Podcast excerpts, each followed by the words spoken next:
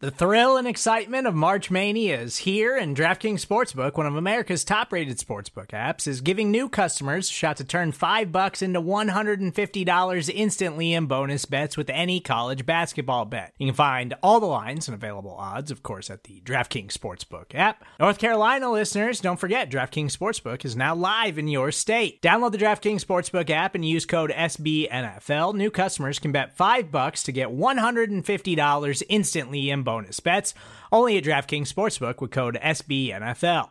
The crown is yours. Gambling problem? Call 1 800 Gambler or in West Virginia, visit www.1800Gambler.net. In New York, call 8778 HOPE NY or text HOPE NY. In Connecticut, help is available for problem gambling. Call 888 789 7777 or visit ccpg.org. Please play responsibly on behalf of Boot Hill Casino and Resort 21 plus age varies by jurisdiction. Void in Ontario. Bonus bets expire 168 hours after issuance. See DKNG.com slash B ball for eligibility, deposit restrictions, terms, and responsible gaming resources.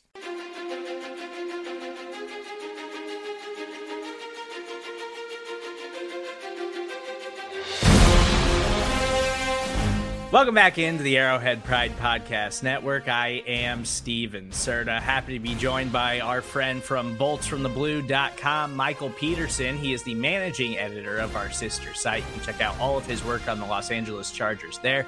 You can also hear him right here on the final Friday of every month on the AFC West mixtape that we will be bringing you all throughout the NFL season to keep tabs on the AFC West and what's going on with every team there.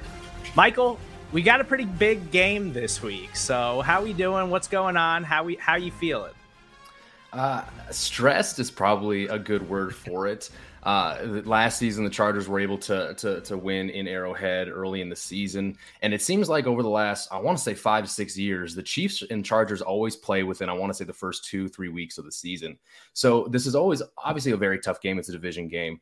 Um, but I think it always sets the, the, you know the tempo and the pace for the rest of the season. So last year, obviously, a, a win in Arrowhead, you know, led to a pretty decent season. Yes, they missed the playoffs.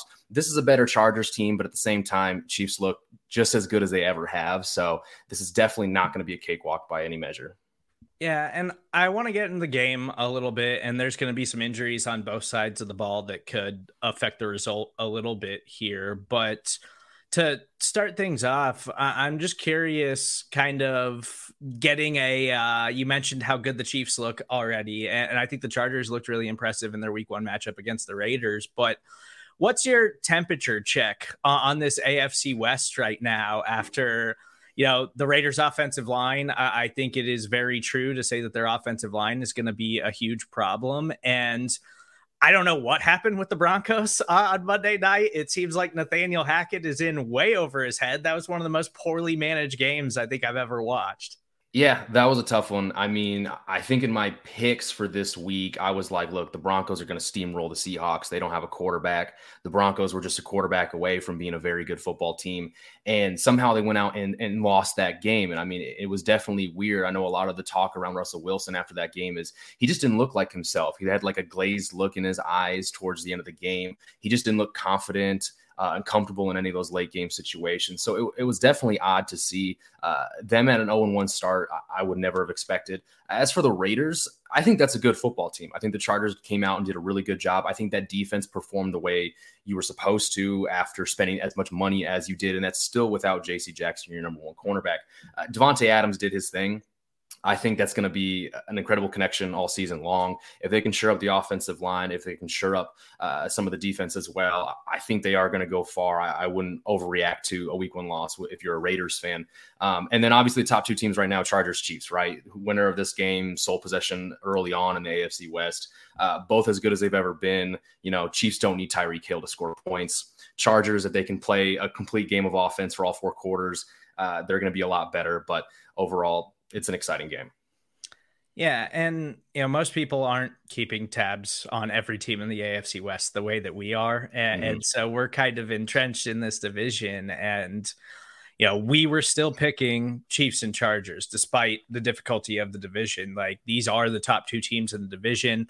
Uh, the NFL knows what they're doing, scheduling this matchup on the very first Amazon Prime Thursday night football game because Patrick Mahomes and Justin Herbert are two of the best young quarterbacks in the NFL. And as far as arm talent goes, it's you know those two, and then Josh Allen and Aaron Rodgers. But what did you see from Herbert that impressed you in that Week One matchup against the Las Vegas Raiders? I think the biggest thing that stood out has got to be his ability to extend plays, escape the pocket, and make something happen. Uh, that's why a Patrick Mahomes is as good as he is. That's why Aaron Rodgers is as good as he is. Um, the mobile quarterbacks you see right now, kind of dominating the NFL. That's one of the big things that they almost need to have down to a science for them to to not only have success themselves, but for the team to have success. Uh, I thought it was phenomenal, man. I mean, the the the throw to Gerald Everett for his final touchdown of the game, just to see a first year player have that kind of connection first year with the Chargers, excuse me, player to have that connection with Justin Herbert where Herbert knows to break out of the pocket and then Everett knows to turn it up and then he know Herbert knows how to hit the back shoulder. I mean, it was just kind of like piece by piece by piece, perfect. Uh, it just seemed like he's taken a step forward, right? Like last year, Brandon Staley said they were doing football 101 with their offense, installing it, getting ready. And then this year it's 202, right? He's had a year in it. He understands everything better. He's able to work on his cadence a lot more, something he's been doing with Corey Linsley, which is something they're taking from Aaron Rodgers, being able to manipulate that cadence and get those free plays if possible. So overall, it just it looks like Justin Herbert, but again, he's just taken a step forward. How did you feel about the offense as a whole after that week one performance? Because I, I do think that it's fair to say at times last year, you kind of saw them struggle to put points on the board, which, you know, despite having Justin Herbert, you would think that would never be a problem, but it was mm-hmm. sometimes for them last year. So, what what did you did you see improvement there? Do you feel more confident in this overall offensive scheme for the Chargers? Uh, I can't say I'm I'm feeling super confident. I, I, just don't think I can, especially when it disappeared in the fourth quarter. Um, for those who didn't watch the game, three of their last four drives, aside from kneeling the football, uh, were three and outs. And I think the drive where they got a first down, it was just the one first down, and then they immediately punted. Um, it, it, was just a really tough look for an offense, like you said, that has Justin Herbert has a plethora of playmakers and Austin Ekeler, uh, Mike Williams, and Keenan Allen. Yes, was knocked out of this game, but Austin Ekeler playing 49% of the snaps um, on offense really isn't a good look. I mean, yeah, he didn't have that great of a, of a game on the ground, but him ending with four catches for 36 yards usually is not the stat line you see because usually those those catches go up if his rushing um, isn't really working out too much. Um, it, it was tough. Let's just say it was tough. yeah. Um, I, I, still I, I, went back and tried to watch uh, a fair amount of that game to kind of prepare for this Thursday night matchup, and yeah, I still came away being like, man, this team should put more points on the board. Like we saw right. how easy it looked for the Chiefs in week one against the Cardinals. And, you know, Justin Herbert uh, was making just insane throws. And it's mm like Patrick Mahomes was doing the same thing. And I want to see this showdown between these quarterbacks, but the Chargers still seem to be struggling to just kind of put it all together and make it look easy for Justin Herbert the way that Andy Reid does for Patrick Mahomes. Yeah, I, I mean, Andy Reid is who he is, right? He's just such a phenomenal play caller, such a great offensive coach. And in that fourth quarter, obviously, we saw the Chargers offense basically turtle up, right? It was it became the the run run pass, very predictable offense, trying not to lose. And after the game, I believe it was on Monday, Joe Lombardi did admit he said, I, I'm pretty sure I got way too conservative in that fourth quarter, and, and, and that was very frustrating and kind of halfway apologized for it.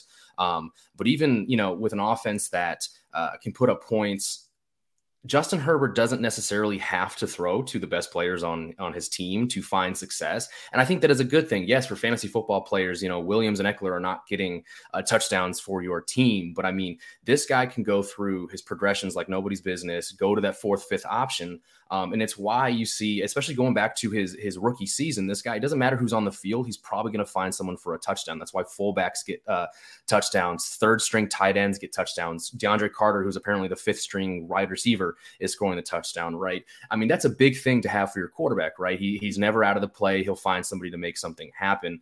But in a game as important as week one against a divisional rival, like to see guys like Williams, Ekeler have those big games that we come to expect from them.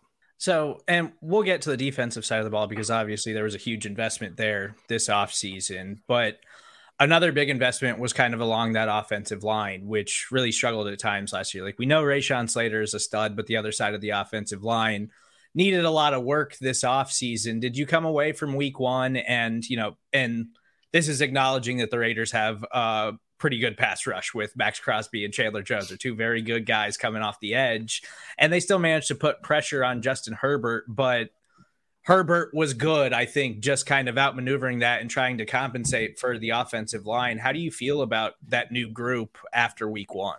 I would be wrong to say that like I'm upset about it. I would think that uh, I think they played well. Let's just put it that way. But Trey Pipkins is obviously the weak spot. Uh, he ended with a PFF overall grade of, of 53, which, if you've watched a lot of his games over the last few seasons, 53 is actually an improvement. I thought he did well in pass protection. At the end of the day, they allowed zero sacks to either Chandler Jones or Maxx Crosby. But where he struggled the most was in the run game. Honestly, the whole offensive line struggled in the run game. Maxx Crosby, as good as he is getting after the quarterback, he's a phenomenal run game stopper. Uh, Zion Johnson also had first round rookie everyone's super high on. Uh, he didn't have that good of a run uh, grade because he faced on that right side with Crosby and that defensive tackle running games. Um, it's a tough look, but I, I, think they're good. I think it's week one. They'll get better for a line that has Rashawn Slater, Corey Linsley. Um, you just have to expect better. And there's no way that run game can go on going forward with Austin Ekeler having 36 yards, with the backup having 20. I mean, you just can't find sustained success unless you're able to run the football better. Yeah, and it's important to remember in the NFL, and I feel like we don't make a big enough deal about this, that the offensive line you know actually get them the game reps and see how they develop throughout the season. So I, I do think that the Chargers' offensive line is going to improve as the year goes on. Um, before we move to the defense, it seems highly unlikely that Keenan Allen is going to be available in this contest. So we know Chiefs fans know about Mike Williams, but you already mentioned Gerald Everett. Who are some of the other pass catchers they should be keeping an eye on in this game? Uh, number one has got to be Josh Palmer. Uh, he's a second round, uh, second year wide receiver. He was a third round pick out of Tennessee last year. Um, had a big preseason um, in limited snaps last year. He also showed that he has the ability to be um, here in the NFL to play wide receiver at the professional level. And he's one of the guys I'm really, really excited about. On our first episode of the AFC West mixtape, he was kind of my guy that I wanted to shout out. I just I have that feeling, man, that if he gets an opportunity, which all of a sudden he does, a much bigger opportunity without Allen, I think he's going to impress. I'm really excited to see what he can do um, in a hostile environment like Arrowhead. And then obviously you got to point out DeAndre Carter, who for the most part up to this point in his career has just been a return guy. He's played minimally on offense last year. Um, he scored the first three touchdowns of his career, and he'd been in the NFL at that point five six years. So for him to come in week one with the Chargers and score a touchdown, and not only the one touchdown catch, he had a phenomenal, uh, really difficult catch to help extend the drive that did end in his touchdown. So those are two guys I'd expect to have much bigger roles on offense, especially if for for whatever reason another week goes by and Mike Williams just doesn't seem to be the same one we remember from last year. Yeah, that was a little bit of shocking. Uh considering Keenan Allen left the game so early that Mike Williams just had such a quiet week one. But what's working in the Chargers' favor this week is that Chiefs are going to be without first round cornerback Trent McDuffie. Um, it is likely going to be seventh round cornerback uh, Jaylen Watson over fourth round cornerback Joshua Williams, who might be in the mix there. And then they've got L'Jarius Sneed and Rashad Fenton. But that's a matchup to keep an eye on on the outside corner for the Kansas City Chiefs. Um, it's not ideal going against Justin Herbert and starting a seventh round cornerback, even though he has looked pretty good through training camp and week one. But not a great situation for the Chiefs. Um, and on the defensive side of the ball, it's safe to say Joey Bosa and Khalil Mack are going to be a huge problem uh, just throughout the entire season. Khalil Mack, uh, they they accounted for four and a half sacks in Week One. Uh, they were both just menaces all day long for Derek Carr, but. How do you feel about the improvement along the rest of the defensive line? Because that interior of the Chargers defensive line was one of the worst in the NFL last year. And so you know, Mack gets the headlines because he's the star pass rusher, but they did make improvements along the interior to try to shore up that part of the defense. Yeah, the additions were Sebastian Joseph Day, uh, former Ram, played with Brandon Staley in 2020 um, over there. And then Austin Johnson played last year with the New York Giants, was a very underrated guy in his own right. Both players come in as some of the better players in the NFL in terms of run stop win rate a year ago. Um, they were among the best. I want to say number one, and this is a limited snap count, but Breiden Fehoko, who's now on the Chargers practice squad, was number one in run stop win rate last year. Um, and then number two was actually Sebastian Joseph Day. And I want to say within the top 15, maybe just outside of it, was Austin Johnson. And if you were to compare that to uh, Chargers defense tackles last year, Jerry Tillery was, I, I, believe, in like the 80s. Linval Joseph was in the 40s or 50s. I mean, th- this is a much better unit to stop the run, which is obviously the biggest thing, the biggest problem they had um, a year ago. I also want to say both of them showed quite a bit of pass rush up the middle. No, neither of them got home, but you could just notice that that pocket was getting a little bit smaller um, from point A to point B up the middle than it was a year ago. And I think that was a big reason why guys like Khalil Mack and Joey Bosa were able to have as much success as they did uh, against Derek Carr was because he did not have room to step up. And that's just one part of making an elite pass rush is being able to combine the interior pass rush with the guys on the edges. The the edges there are going to be a huge problem, but shoring up the interior of that defensive line, I think, is going to do wonders for the defense just as a whole for the Chargers. And yeah, we saw the Chiefs running backs have a lot of success, week one against the Arizona Cardinals. They used Jerick McKinnon, Clyde, and Isaiah Pacheco, and all three of them found running lanes and made some explosive plays and stuff like that. But it might be a tougher task here on Thursday. And you already mentioned J.C. Jackson, their you know num- number one free agent acquisition and uh, a stud NFL cornerback out week one. Sounds like he's probably going to be out week two as well with the quick turnaround. Uh, how do you feel about this Chargers secondary? And I also want to acknowledge for Chiefs fans, Patrick Mahomes carved up the Cardinals their secondary sucks. It's terrible. And, and, I think the Chargers have quite a bit more talent even without JC Jackson headed into this game. Yeah. I mean, if you look at the last couple years, regardless of how good the Chargers secondary looked on paper, they've done a really good job of, of limiting Mahomes. Um, you know, he's not getting 300 yards consistently. I want to say in 2020, I want to say 2019, they were the only team to to keep them under 200 yards, and I think they did it twice in those really close games with the one in Mexico City. Um, they've done a really good job without J.C. Jackson. I mean, you've got Michael Davis, Asante Samuel Jr., um, and your slot corner is now Bryce Callahan, and, and I'll tell you what, if if Callahan didn't come out and play as well as he did against the Raiders, really shutting down that slot and limiting Hunter Renfrow to I think just two or three catches, a guy who had a hundred and a thousand just a year ago, I, I, probably feel a lot less confident. But knowing how deep that secondary looks now, and, and, they only kept five on the roster. I mean, besides their top three I just named, it's just two rookies, and they didn't really need to go that deep against the Raiders. We'll see against the Chiefs, who like to spread it out quite a bit. Hopefully, they won't need to force one of those rookies um, in, in into snaps. Maybe they can utilize Nas Adderley, Derwin James, or maybe even rookie JT Woods uh, covering a receiver as well. But overall, I'm I feel pretty good about it. I know these teams like to go to war, uh, but it's Patrick Mahomes at the end of the day. And if these guys aren't aren't on their p's and q's, it could be a very long day for the Chargers secondary. So before we get out of here, I, I have to ask you, what is your game prediction as we head into the first Amazon Prime Thursday night football game of the year? Yeah, I uh, try to be very objective about these things. Um, and I, honestly, right now, I am going to predict a Chiefs win. I think it will be a close game. Uh, I think points will be scored. So I want to say something around like 31 27, roughly around there. For the Chargers to win an Arrowhead last season, they did need to take advantage of, of some fourth downs, some big time plays, obviously in clutch moments. And, you know, I think regression just says maybe if they go for, you know, let's just say as many as they did last year, uh, they maybe don't make as many. And so at that point, those probably are the, the difference makers in this game. So I would probably say a Chiefs win in their own stadium, 31 27. He is Michael Peterson. Again, please make sure you check out his work on our sister site, boltsfromtheblue.com. You can follow him on Twitter at Zone Tracks. Michael, we will talk to you again on the next AFC West mixtape. Good luck to you on Thursday, and good luck to the Los Angeles Chargers. Yeah, man, appreciate it.